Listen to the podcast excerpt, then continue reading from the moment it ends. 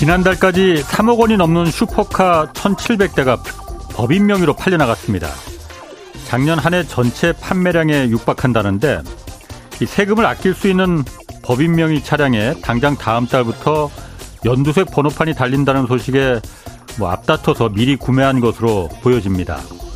몇억 원씩이나 하는 이 슈퍼카를 업무용으로 이용할 일이 뭐 있겠나 싶지만은 실제로 국내에 지금 2억 원이 넘는 법인 명의 차량은 4만 대가 넘습니다.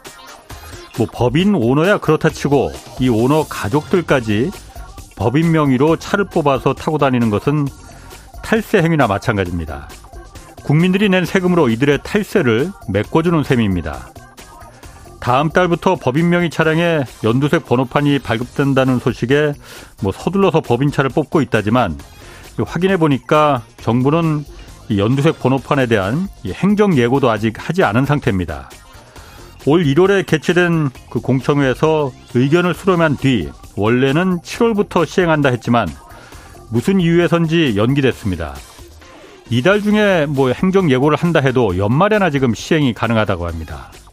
힘이 있는 계층에 더 엄격한 법이 적용될 때 국민들은 국가를 믿고 의지할 수 있습니다. 네, 경제와 정의를 다잡는 홍반장 저는 KBS 기자 홍사원입니다. 홍사원의 경제쇼 출발하겠습니다. 유튜브 오늘도 함께 갑시다.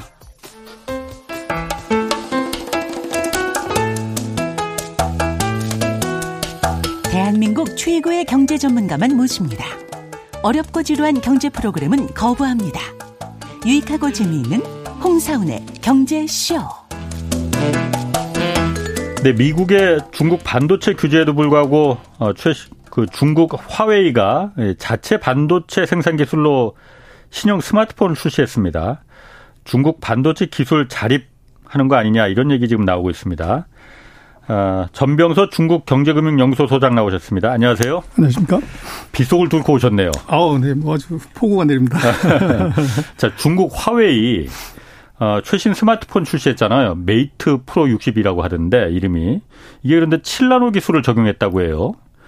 어, 뭐 화웨이 일단 그 이거 자체 그 화웨이는 지금 뭐 그 어떤 반도체나 미국에서 제재로다가 그 반도체 같은 게 일절 뭐 공급을 못 받잖아요. 그런데 이 반도체 제재 기술이 규제가 아직도 있는데 이걸 어떻게 만든 거예요, 화웨이가?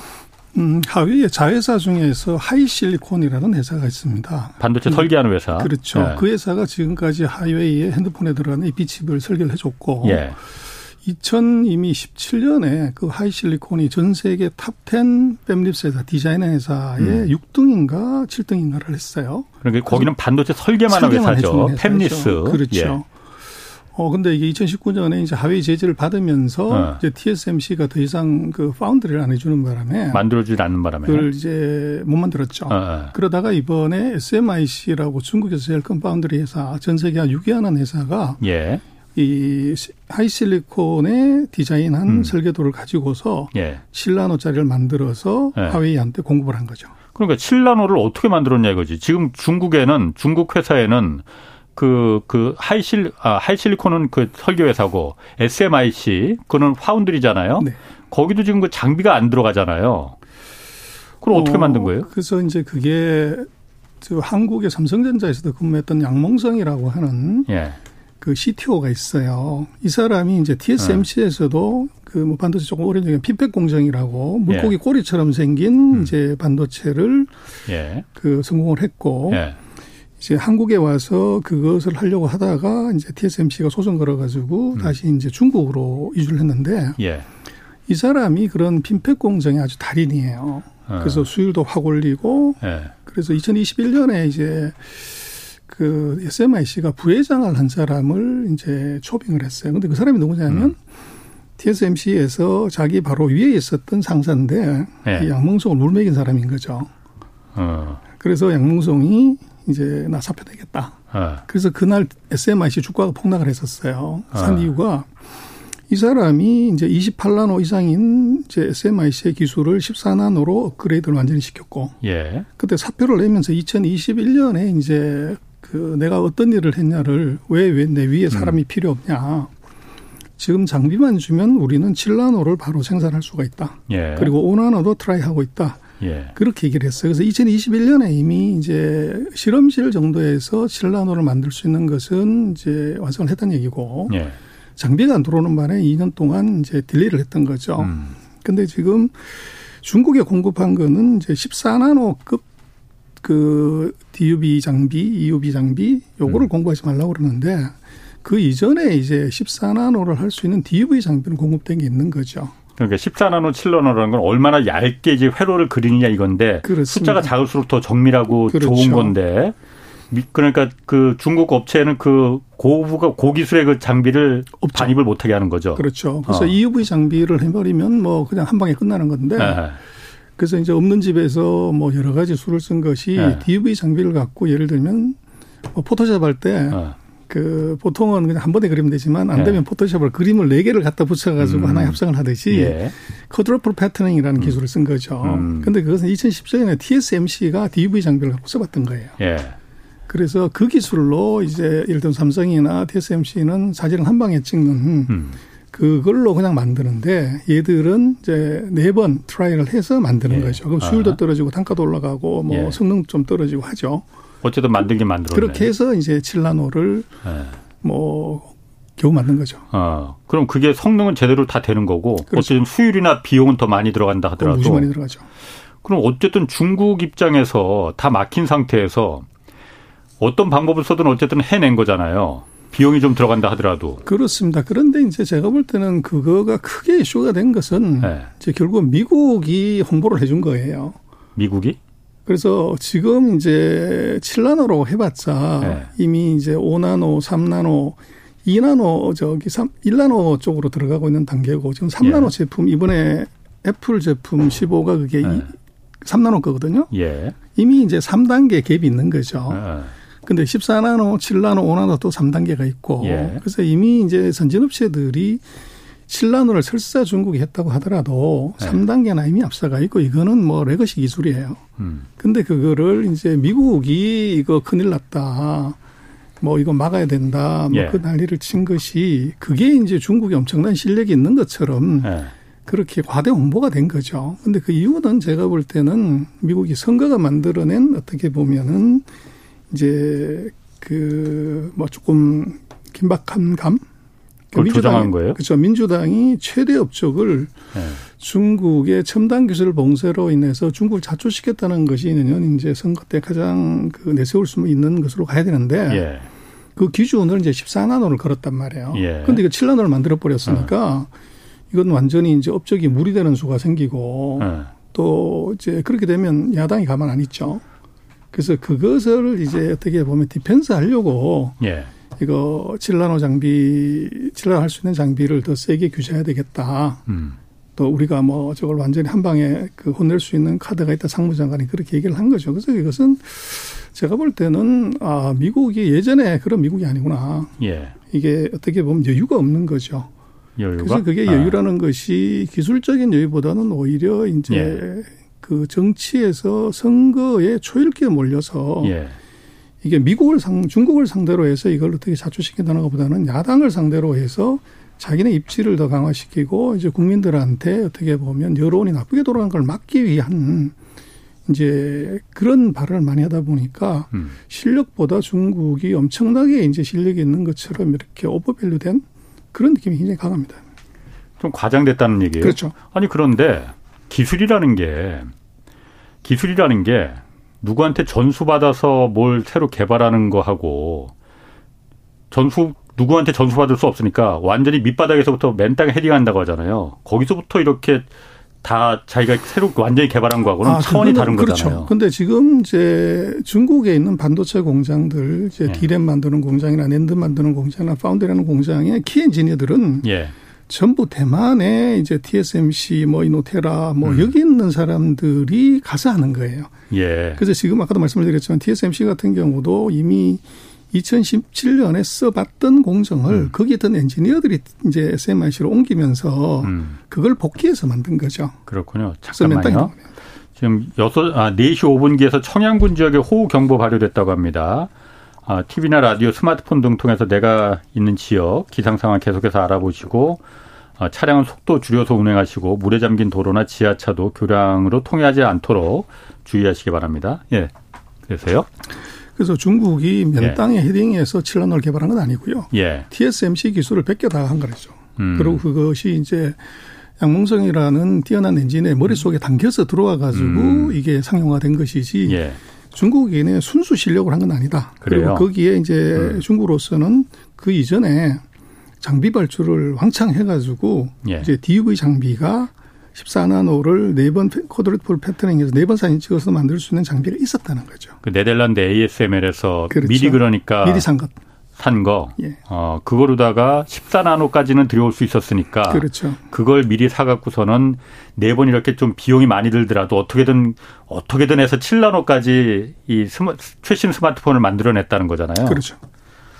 어, 그럼 이게 사실 그렇게 너무 좀 기술적으로 왜냐면 제가 이걸 말하는 거는 야, 저런, 저 정도면은 중국의 자체 반도체 때문에 쩔쩔맸었는데 자체적으로 정그렇게 뭔가를 어떻게 꾸역꾸역해서 해냈으면은 당장 미국은 뭐그 알아서 하라고 하는데 한국 삼성전자나 뭐 우리 SK 하이닉스나 반도체 기업들이 야 금방 따라잡히는 거 아니야? 이런 좀 우려가 섞여서 제가 물어보는 건데 그 어, 정도는 아니다 이겁니까? 저는 그러면? 뭐 삼성이나 하이닉스 같은 device maker는 뭐 아직 걱정할 단계는 전혀 아니고요. 예. 오히려 제가 볼 때는 이번 칠나노 때문에 예.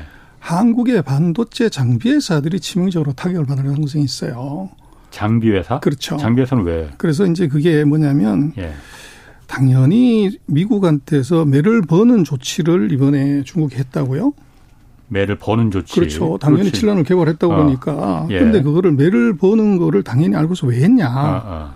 이게 이제 포인트인데 첫 번째는 그렇게 함으로 인해서 14억의 인민들의 이 자긍심을 무지 높인 게 하나 있어요. 음. 그건 돈으로 계산이 안 되죠. 예. 미국을 뚫었다? 그럴 것 같아요. 근데 두 번째는 그럼 앞으로 미국은 14나노 아니라 7나노를 만들 수 있는 것까지 싹 다 막아버릴 건데. 예.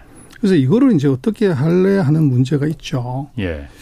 그래서 최근에 보면 중국이 그 사태가 나고 난 이후에 미국이 네. 522억 불 반도체 보조금 뭐 준다 그래서 한 66조 주고 유럽도 한 60조 주고 예. 뭐 일본도 뭐 얼마 주고 40조 주고 하는데 음.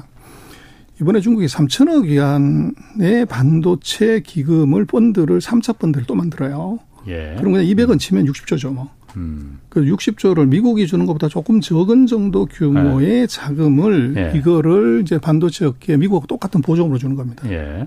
근데 그렇기 때문에 이걸 뭘 줄래 그럴 때 제가 볼 때는 반도체 장비가 아마 메이저 수혜자가 될 거예요. 음. 그 60조 가까운 돈을 반도체 장비 국산화하면 이거 보증으로 줄게. 예. 그럼 이제 미친 듯이 반도체 장비 국산을 할 건데 그렇게 되면 지금 또 미국이 뭔가 하나 지금 이제 그 실수를 했냐면 작년 10월 달에 14나노 이하의 장비를 못 만들게끔 장비도 금지시켰지만 또 하나 예. 한게 이 모든 라인에서 네. 미국 아이디를 가진 이제 미국인들은 라인에서 다 빼라. 귀국시켜라. 음. 예. 그래서 이제 그 장비를 손볼 수 있는 미국 엔지니어가 싹 다 빠져버린 거죠. 그래서 음. 보면 음. 그 1분기, 2분기 초까지 보면 중국의 반도체 생산이 마이너스가 나옵니다. 음. 그래서 반도체 장비도 워낙 이제 미세 공정을 많이 하기 때문에 그리고 화학약품을 많이 쓰니까 한 뭐 석 달이면 반드시 AS를 해야 돼요. 예. 근데 이제 예. 미국 엔지니어가 돌아가 버리니까 예. 고장이 났을 때 고칠 수가 없는 거죠. 음. 그럼 어떡하냐. 중국의 반도체 장비 회사들을 불러서 이거 좀 해봐라. 예. 우리도 그렇습니다만은 뭐 하이닉스나 우리 삼성 같은 경우 중국의 그 핵심 공장에는 예. 우리 직원들만 들어가지 중국인들은 거기에 접근이 안 돼요. 예.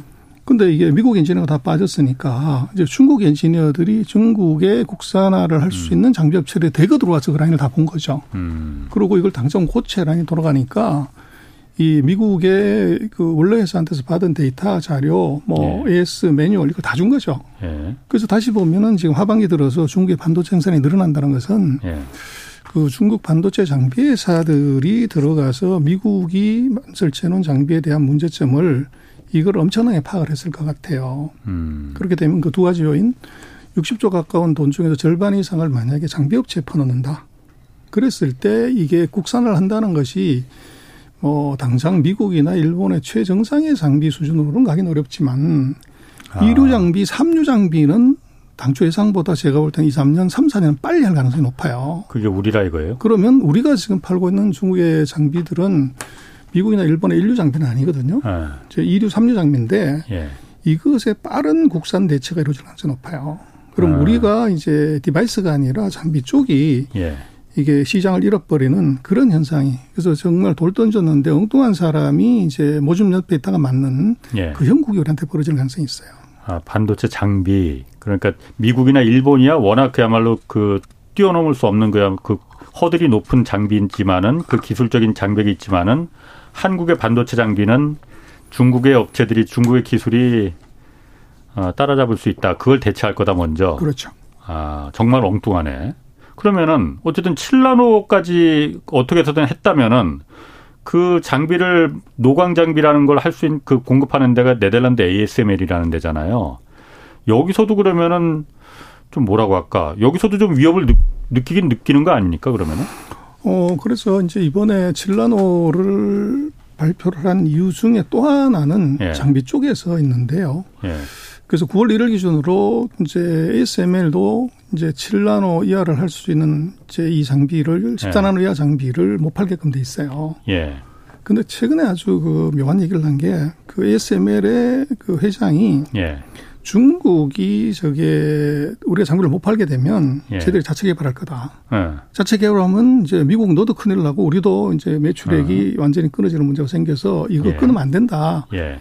이런 형태로 아주 강하게 어필을 했어요. 예. 그러면서 뭔 얘기를 했냐면 그 EV 장비를 포함한 이제 14년 할수 있는 DEV 장비도 9월 1일부로 중국에 팔지를 않는다. 요렇게 이제 미국하고 합의를 봤는데 음. 거기에 조건이 이게 9월 1일 이전에 계약한 건 어떡하냐. 작년에 음. 금년 초에 계약한 물량은 이건 어떡하나. 예. 그래서 이건 상도 이상 이건 공급해야 된다. 어. 이제 그 얘기를 하면서 그 물건을 지금 네덜란드가 팔고 싶은 거죠. 근데 미국은 지금 얘들이 칠라노를 사고를 쳤기 때문에 예. 이게 DV든 뭐든 간에 이건 팔면 안 돼. 이렇게 이제 강하게 푸시를 하려고 하는데 거기서 ASML한테서 이 장비를 사고 싶고 ASML이 이걸 팔려고 하면 로직이 음. 있어야 된단 말이에요. 예. 논리가 왜 팔아야 되냐? 근데 예. 그걸 보면 중국 입장에서는 이미 우리가 칠라노를 중국이 칠라 ASML이 설명을 음. 할때 칠라노를 이미 개발한 중국한테 14나노 예. 장비를 안 파는 게 무슨 의미가 있냐. 음, 그렇군, 그렇겠네. 그렇죠. 예. 그래서 지금 이제 금년에 계약된 거, 예. 이거는 9월 1일 이전에 이후에도 예. 그거는 다 공급하겠다. 예. 요렇게 미국한테 이제 양해를 얻을 가능성이 높죠. 그런데 이것을 이제 허가해 주고 말고는 예. 그것은 네덜란드 정부가 결정하는 겁니다. 허가해 주는 거는 미국이 미국의 양해를 구해야 되는 거 아닙니까? 그, 그 장비에도 어쨌든 그 미국의 그, 기술이 들어갔다는 그 거잖아요. 그 네덜란드 정부가 이제 양해를 구하는 거죠. 네. 그래서 승인권은 네덜란드 정부가 있고 음. 그것의 양해는 이제 문제가 터지면은 이제 미국하고 네덜란드 정부가 서로 싸우겠죠. 그럼 미, 네덜란드 정부는 지금 어떤 입장입니까? 그러면? 어, 이제 머리를 많이 굴리겠죠. 네. 이걸 이제 팔아서 돈을 벌어야 되냐 아니면 네. 이제 그 미국한테 잘 보여가지고 이게 이 뭔가 다른 걸 얻어낼 수 있는 거냐 그거를 이제 보게 되는데 네. 그래서 이번에 그 중국의 칠라노 이거 칩 전략은 아주 절묘한 신의 한수인 것 같아요. 일타 삼피를 한 거죠. 네. 그래서 그 미국 물먹인 게 하나 있고. 그러니까 이게 칠라노를 발표한 것도 시점이 아주 공교로운 게 러몬도 그 미 상무장관이 중국을 방문한 기간 중에 마지막 날 발표를 한 발표를 해버렸잖아요. 그렇죠. 그래서 러몬도 장관도 매우 화난다고 그 말했어. 자기가 공교롭게도 중국 가 있는 동안에 자기네들이 규제를 하고 있는 그걸 갖다 딱 시장에 발 출시를 해버리는 바람에 나 매우 화났다 이렇게 말을 했거든요. 그래서 이제 미국이 예전같이 않다는 거죠. 그래서 아. 그것을 그런 정보를 체크할 수 있는 능력이 이제 떨어졌다는 거고 중국에 대한 음. 정보 수집력이. 예. 그리고 이제 이건 어쨌거나 중국은 그거를 세 가지를 노리고 예. 국민들에 대한 엄청난 자신감 예. 그리고 이제 미국 물먹이기 네. 그리고 ASML에 장비를 팔 수 있는 로직을 만들어주는 것, 음. 그세 가지를 노리고서 절묘한 타이밍에 이제 한 거죠. 그러면은, 그러면은 우리도 어쨌든 이게 지금 당장 현안인 게 중국의 SK 하이닉스와 삼성전자 그 반도체 공장 지금 잔뜩 있습니다. 여기 지금, 아, 이걸 갖다 그 증서를 그 장비 도입하고 그러는 게 다음 달에 다시 그 미국 허가를 허락을 받아야 되잖아요. 1년간은 유예를 받았는데 앞으로도 계속 반도체 첨단 장비를 더 뭐 이렇게 업그레이드하고 그런 거는 미국의 허가를 다시 받아야 되는 걸 다음 달에 이제 최종적으로 결정을 하잖아요. 근데 또 미국에서 그 미국 상무부에서 가드레일 조항 그러니까 미국의 반도체법으로다가 미국의 보조금을 받는 기업 외국 기업들은 중국의 생산량을 5% 이상 앞으로 10년 동안 5% 이상 늘리지 마라. 이걸 갖다 어떻게 할 건지 구체적으로 다음 달에 조만간 이것도 발표를 한다고 했거든요. 뭐 10년간 사실 기존에 발표된 초안이 10년간 5% 늘리지 말라는 거는 그냥 그 공장 문 닫으라는 얘기인데 사실 이번에 러몬도 그 상무부 장관이 중국 갔다가 이른바 중국이 매겨버렸잖아요. 기분도 매우 안 좋고 그러면은 이 가드레일 조항이나 규제가 외국 기업에 대한 규제가 외국 기업은 우리 일단 삼성전자나 SK 하이닉스에 대한 규제가 더 강화될 가능성이 더 높아 보이거든요. 제가 생각하기에 그렇 그렇게 되지 않을까요? 어, 뭐, 우리가 가장 만만한 게 지금 한국인 거죠. 예. 둘이 싸우면서 이제 중간에 터지는 게 우리가 지금 걸려있는 상황인데. 예. 근데 이제 이걸 놓고 보면 이번에 그 하웨이 칠라노 칩에 우리 하이닉스 칩이 들어갔다는 거거든요. 음, 그것도 있었어요. 그래서 네. 이제 미국은 그것도 핑계를 삼아서 이제 얘기를 할 수 있는데 제가 볼 땐 그걸 핑계로 한국을 제재한다고 그러면 우리가 전체적으로 칩4 동맹이니 뭐 반도체 지원법이니 한미일 동맹을 다시 좀 생각을 해봐야 돼요.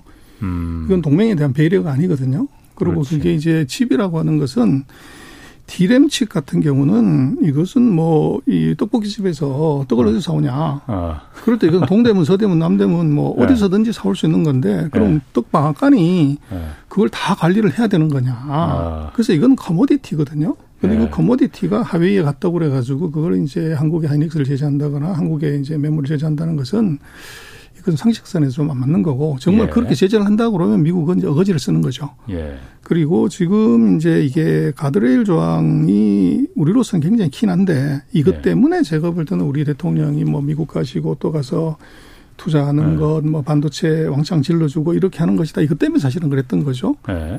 그래서 지금 우리가 뭐 TSMC 다음으로 우리가 한 250불 가까이 지금 미국에 투자를 하는데 예. 여기에 지금 중국의 그 장비 유예를 1년도 더 못하면서 그럼 우리가 받은 게 아무것도 없어진다고요? 그렇죠. 그러면 이제 우리 추가적으로 우리가 그럼 미국에 뭘 더 협조를 해야 되냐? 예. 이제 이 문제가 생기면은 지금 이미 대만이 문제가 좀 되고 있는 것이 TSMC가 지금 공장을 못 짓겠다 미국에서. 음. 첫 번째는 노동자들이 말을 안 듣고 예. 두 번째는 지어도 지금 같은 저런 노동자들 노조면 이건 생산성에 나와서 이게 공장 접어야 되겠다. 예. 이런 불만이 지금 쏟아내 나오는 판이에요. 예. 그러면 저 TSMC가 끝까지 이제 가게 만들려면 그 페이스메이커가 필요해요. 그래서 네가 안 가면 어. 그렇죠. 네가 안 가면 삼성이 짓는다. 예. 삼성 거 받으면 되지 뭐. 이렇게 되기 때문에 제가 볼 때는 그 다웨이 칩에 대한 한국 칩의 장착이나 뭐 음. 이런 것 가지고 한국을 제재할 가능성 굉장히 없어 보이고 예. 또 지금 다행히 TSMC가 그런 문제에 봉착했기 때문에 예. 지금 한국에 대해서 만약에 지금 우리로서는 뭐 중국이 제일 큰 시장이란 말이에요. 예. 공장도 가장 많이 크게 지어놨고 그래서 그것을 더 가혹하게 세게 이제 만약에 제재를 지금부터 더 한다고 하면 음.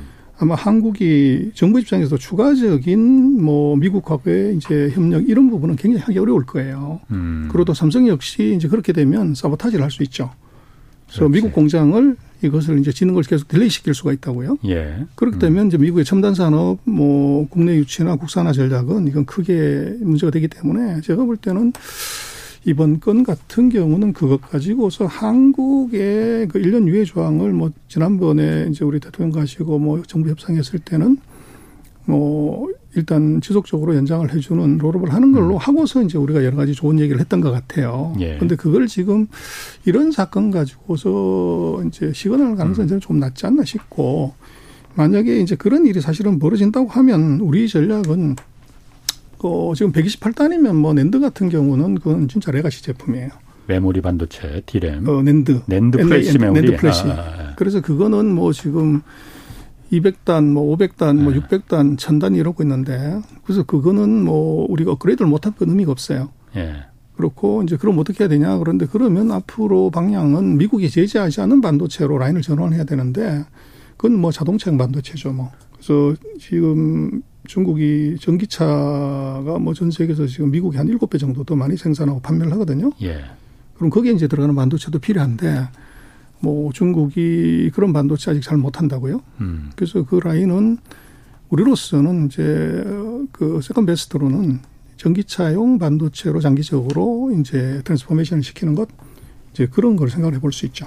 그러니까 미국이 그 전제 조건은 미국이 더 제재를 세게 해서 한국에서 한 중국에 있는 한국 반도체 공장이 더 업그레이드나 생, 그 생산 시설 용량을 더 증설하지 못하게 하는 규제가 더 세게 들어오면은 그걸 놀릴 수는 없으니 자동차용 반도체 같은 다른 전기차용 좀 급이 떨어지는 그 반도체를 만드는 공장으로 만들어야 된다. 그렇죠. 그거는 정상적인 상황이 아니죠. 우리가 어. 미국에 그, 그 많은 보조금 그 코끼리 비스켓 받, 받고서는 그 많은 투자를 돈을 들이고 생산 단가도 훨씬 더 안 좋은 미국에 들어가는 거는 그 미국의 어쨌든 일자리와 투자가 들어가는 거잖아요. 그럼 그 정도는 우리가 요구해야지. 지금 중국에서 만든 화웨이 스마트폰에 SK 하이닉스 메모리가 들어갔다고 해서 화들짝 놀라갖고 이걸 우리가 한 게 아니고 어떻게 들어갔는지 우리가 보고하고 미국에 일일이 보고하고 그것 때문에 또 지금 중국에 있는 그 반도체 공장을 갖다가 더 늘리는 걸 갖다 미국에 어 입만 보고 계속 기다려야 되는 이 상황이 이 상황이 이 정상적인 겁니까? 저는 아무리 생각해도 이해가 잘 안 되는데 왜 어. 그래야만 되는 건지. 이제 그건 이런 거죠. 뭐 국가 간의 룰은 힘 있는 자가 정하는 것이지. 아, 물론 그렇죠. 약자를 네. 배려하는 이런 건 없어요. 예. 그래서 이미 제가 볼 때는 트럼프가 미중 전쟁을 시작하면서 예. 이 공정 경쟁이라는 것 지금까지 미국이 얘기했던 모든 룰은 예. 이것은 다 엎었다. 예. 예를 들면 심플하게 보면 이런 거죠. 뭐 중국 제조 Made in China 2025에 이제 시비를 걸 때 보면 왜 국유기업한테 보조금을 주는 거냐. 예. 보조금은 이것은 공정 경쟁을 해야 하는 것이고 자유시장 경제 치명적인 독이기 때문에 이건 제재를 받아라. 예. 그래서 브로킹이 들어간 거거든요. 예. 근데 지금 미국이 반도체 배터리에 대해서 뭐 천문학적인 지금 보조금을 주잖아요. 예. 그러면 이거는 자유시장 경쟁에 명백히 기자님 얘기하신 것처럼 위배인데 예. 이거 주면 되냐 예. 말도 안 되는 거지. 그럴 때 이제 미국이 들고 나오는 것은 이것은 국가 안보다. 음. 내셔널 시큐리기 때문에 이건 보조금 줘도 된다. 그 얘기는 이거는 뭐 전형적인 내로남불이죠. 자기가 하면은 이게 이 국가 안보고 남이 하면 시장을 해치는 공정 경쟁 그렇게 돼 있고 그래서 우리는 이런 거 지금 어떻게 해결하려고 그럴 때 결국은 이 미국이 못 가진 것을 갖고서 레버리지를 세게 걸어야 됩니다. 예. 그래서 미국의 지금 어떻게 보면 동맹에서 벗어나는 것에 대한 두려움, 예. 또 중국이 우리가 뭐 이제 과감하게 액션했을 때 보복하면 어떨까 하는 공포, 여기서 이제 우리가 벗어날 수가 있어야 되는데 예. 지금 저는 뭐 물론 우리가 뭐 지원 G2를 상대로 해가지고 뭐 맞상대를 한다는 건 좀 웃긴 얘기지만 철저하게 약자 코스프레는 가지만 우리가 방금 말씀하신 것처럼 그런 일이 벌어서 우리가 강하게 나갈 수가 충분히 있어요. 예. 그래서 우리가 예를 들어서 미국 공장을 짓는 것을 원래 2025년에 짓기로 했는데 이런저런 핑계 대고 2028년쯤 완공했다. 보조금 뭐 그거 안 음. 받겠다. 예. 그렇게 끌고 갔을 때 이제 미국의 이게 첨단 산업 국산화 그리고 바이든 제외 정부에게는 이 첨단 반도체 내재화는 물 건너가는 거거든요. 음. 그리고 지금 이미 TSMC도 그런 문제가 있기 때문에 예. 그래서 우리가 그런 식의 소위 말하는 이제 사보타지를 할 수 있고 예. 그리고 우리로서는 지금 뭐 7나노, 5나노 이런 싸움 할 필요 없이 지금 우리가 3나노를 하고 있는데 1나노를 먼저 가버리면 되는 거죠. 그렇게 되면 음. 지금 이제 7나노 갖고 얘기를 하지만 14나노, 10나노, 7나노, 5나노가 네 단계인데 예. 5나노, 4나노, 5나노, 3나노, 2나노, 1나노 이렇게 가면 7나노부터 2나노까지가 또 네 단계예요. 예. 그래서 지금 우리가 2025년에서 28년에 예를 들어서 미국에다 5나노 짜리 음. 공장을 지어주더라도 이미 2028년 되면 우리는 2나노나 1나노짜리를 생산해 버리면 예. 지금 5나노가 음. 레가시가 되는 거죠. 음. 그래서 지금 우리가 앞으로 이제 더 빨리 나가는 것 거기에는 이제 정부의 파격적인 지원이 있어야 되고 또 이제 기업들도 그 투자를 하는 데 있어서 금융이 이건 전략적으로 지원을 해야 돼요. 음. 그래서 저는 아까 말씀을 드렸지만 지금은 반도체 회사가 이게 기술을 가진 미국이 선수가 아니고 공장을 가진 TSMC가 삼성이 미국에 목을 쥐고 있는단 말이에요. 근데 TSMC나 삼성도 마찬가지지만 ASML한테 꼼짝을 못 합니다. 장비 때문에. 예. 그래서 저는 한국이 지금 뭐 그 민간 기업에 재벌 기업에 뭐 수조 수십조의 돈을 퍼준다는 것은 우리 정서상 안 맞지만 반도체 장비 이들 음. 회사들이 세계 초일류의 장비를 수입해서 쓰는데 이걸 국산화하는데 수십 조를 써라. 음. 그래서 장비 회사들 그렇죠. 이걸 왕창 키워야 네. 우리가 미국하고 대만하고 일본하고의 네. 경쟁에서 우리가 살아남는 것이고 예. 그래서 어차피 device는 이미 우리가 잘하고 있기 때문에 그건 기업체에 맡겨도 자기가 잘할 음. 거고 그래서 아까도 말씀드렸지만 중국의 공격이 장비로부터 들어올 가능성이 높기 때문에 음. 우리로서는 device 메이커는 지금보다 기술의 업그레이드 속도를 훨씬 더 가속화시키고 정부는 돈을 device 회사한테 음. 주기 어려우면 이것은 장비, 장비 회사한테 네. 왕창 질러서 네. 그 방패를 만드는 것 예. 그걸 우리가 해야 될 것 같아요. 어, 그 중요한 얘기입니다. 장비. 그러니까 이게 기업이 할 일이 있고 정부 할 일이 분명히 둘 다 해야 될 일이 있습니다. 기업은 말씀하신 대로 기술적인 허들을 기술적인 진보를 이뤄서 정말 그 허들을 높이는 거 따라올 수 없게 만드는 거 이게 기업이 할 일이고 민간 기업들이 미국 정부를 상대할 수는 없는 거잖아요. 그거는 이제 한국 정부가 상대해야 되는 거죠. 그렇습니다. 그래서 뭐 우리가 뭐 여러 가지 얘기를 하지만 뭐 최근에도 보면 한국은 왜 비메모리를 3%밖에 못 해가지고 우리가 뭐 이게 아무것도 못 하고 있는 바보처럼 그렇게 언론에 막 나오고 하지만 그 지금은 미중의 전쟁이 벌어졌고 세계적인 반도체 네. 전쟁이 벌어졌을 때 어떤 나라도 예. 메모리도 잘하고 CPU도 잘하고 예. 파운드리도 잘하고 이게 소재도 하고 장비도 잘하는 나라는 어디도 없어요. 그렇죠. 각 나라가 하나씩만 음, 잘하는 그렇지. 것이지. 음. 그래서 자기가 가진 장점을 최대한으로 발전시키고 레버리지를 거는 것이 이게 네. 전략이고 이건데 뭐 우리가 지금 뭐 여러 가지 이제 수세에 몰린 것 같지만 아니 챗 GPT를 6개월 전에 뭐 누구도 얘기한 사람 없는데 지금 그거 못하면 뭐 아무것도 아닌 것처럼 그렇게 돼 있지만 챗 GTP 그까이 그 엔비디아 바로 주가 대폭락시킬 수 있는 게 우리 하이닉스라고요. 그래서 그게 CPU가 되든 GPU가 되든 NPU가 되든 간에 반드시 거기에 메모리가 메모리. 붙어야 돼요. 예. 그런데 거기에 지금 HBM이 들어가는데 HBM은 HBM 메모리라는 그 그렇죠. 인공지능 high band 메모리, 메모리 high band 예. 메모리, 예. 대역 폭이 큰 예. 거. 예. 이제 예를 들면 서울 부산이 4차선인데 1056차선의 길을 가진 고속도로를 공급하는 게 지금 우리 하이닉스예요.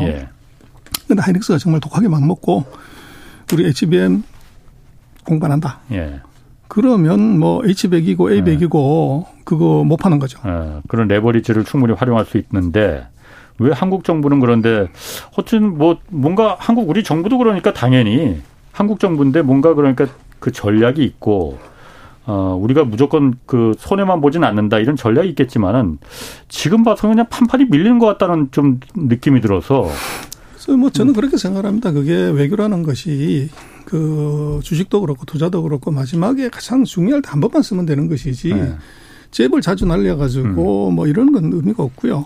음. 결정적인 어퍼컷을 하나 음. 올려서 상대한테서 큰걸 음. 얻어내는 것. 음, 음. 그래서 지금까지는 우리가 뭐 외교적으로 보면 중국, 미국한테 굉장히 많은 걸 해준 것 같지만 예. 결정적인 한 방을 이제 쓰려면은 쌓아야 되는 거죠. 예. 우리가 해준 게 이렇게 많잖아. 예. 근데 이것은 반드시 해야 돼. 예. 아니면 우리는 파토 놓는다. 음. 이제 그걸 계속 만들어 놓고 카드를 여러 장 음. 만들어서 들어가는 게 맞는데 음.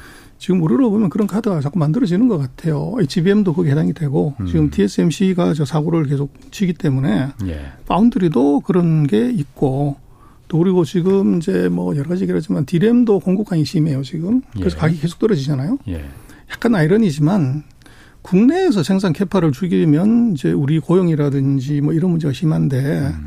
중국이 예를 들어서 이게 장비를 더 업그레이드 음. 못한다고 하면 어쩔 수 없이 증산을 못하는 효과가 나타나죠. 음. 그렇게 되면 자연적인 그렇죠 생산 감소가 네. 이루어지기 때문에 예.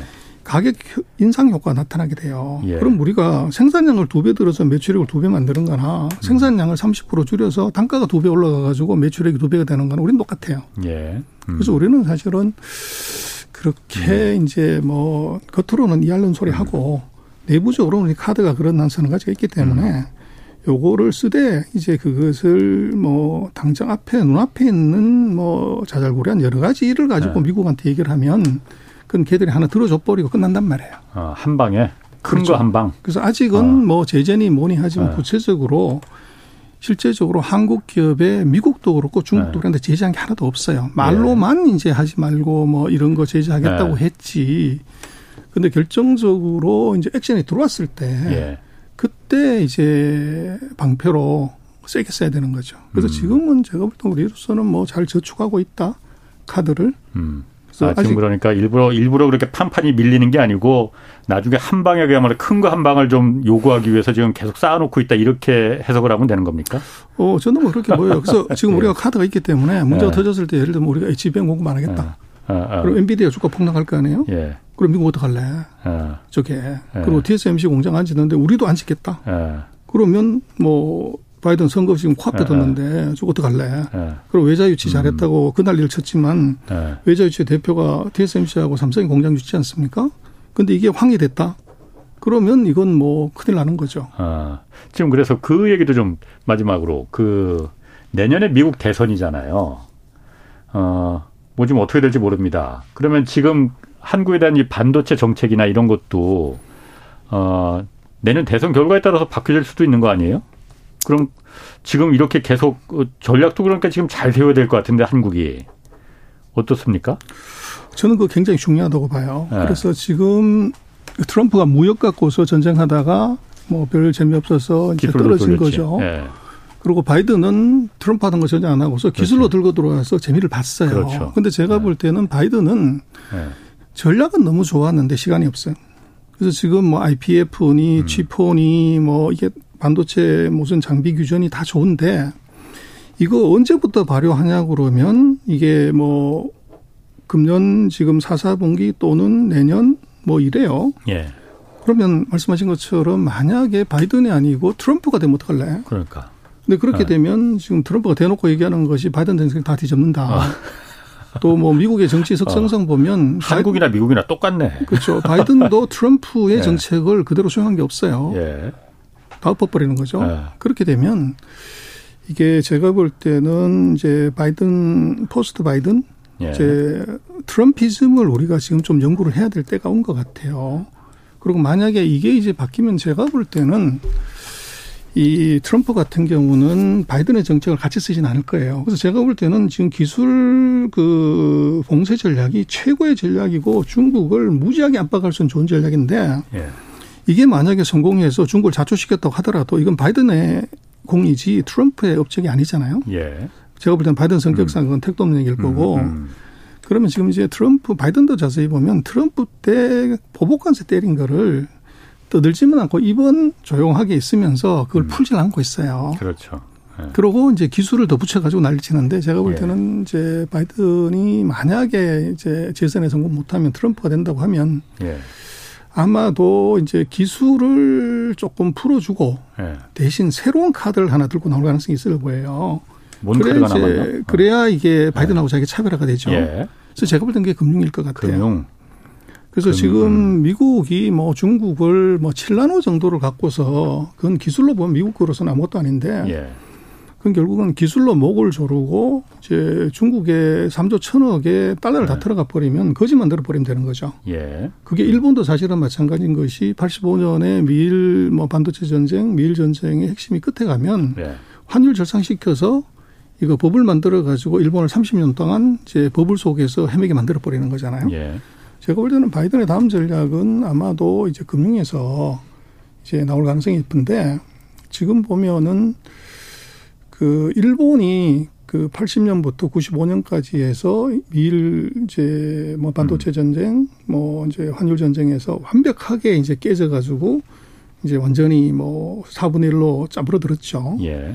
근데 그게 제일 중요한 건 뭐냐면 정책 일관성이에요. 음. 특이하게 그때 보면 80년부터 92년까지 공화당이 내리 12년을 집권을 합니다. 예. 어. 근데 지금처럼 4년은 음. 이제 공화당이 하고 4년은 민주당이 하고 4년에 또 공화당 하게 되면 예.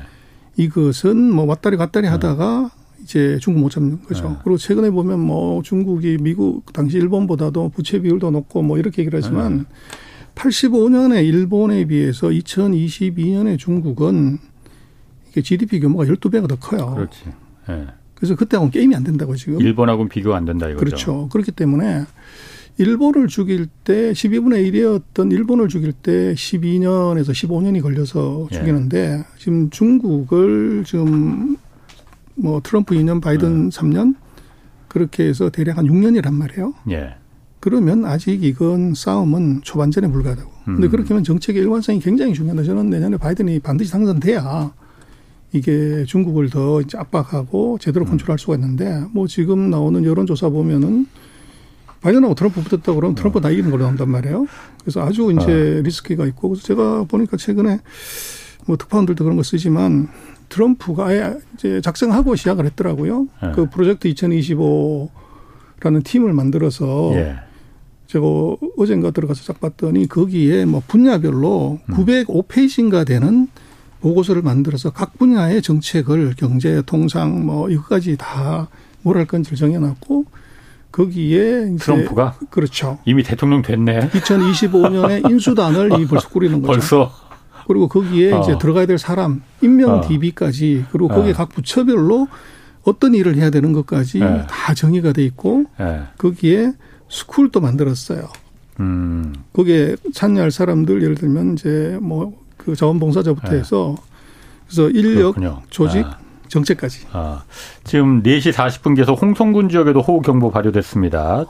아, 차량 속도를 줄여서 운행해 주시고 물에 잠긴 도로나 지하철도 절대 조심해서 좀 운행해 주시기 바라고요.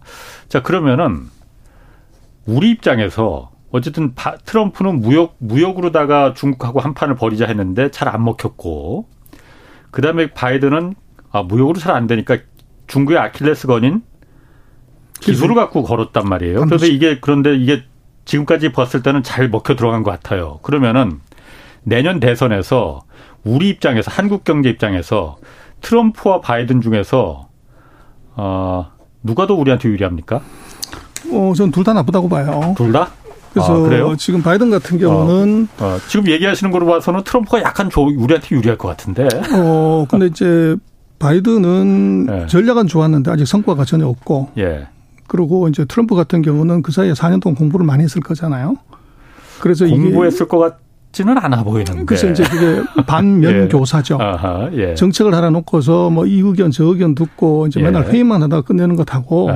CEO가 그대로 단칼에 음. 질러버리는 것. 예. 그래서 지금 예. 이제 바이든식의 외교 스타일의 이제 예. 대중 제재나 이게 예. 이게 효과가 별로 없다는 거를 제가 보다 반면 교사를 했을 것 같아요. 음. 예. 그래서 바로 단칼에 이제 액션을 해버리는 예. 그런 현상이 나타날 것 같고 그래서 우리로서 이제 좋은 점은 아마도 반도체에 관련되는 것들을 바이든보다 조금 더 촘촘하게 또 타겟팅해서 이걸 구분하면서 목을 더 세게 조르고 예. 반대로 이제 이 반도체나 무역인 다른 분야에서 개방을 예. 시켜서 미국이 뭔가를 이득을 취하려고 그럴 때 거기 예. 한국이 바로 수혜자가 될 수 있을 것 같아요.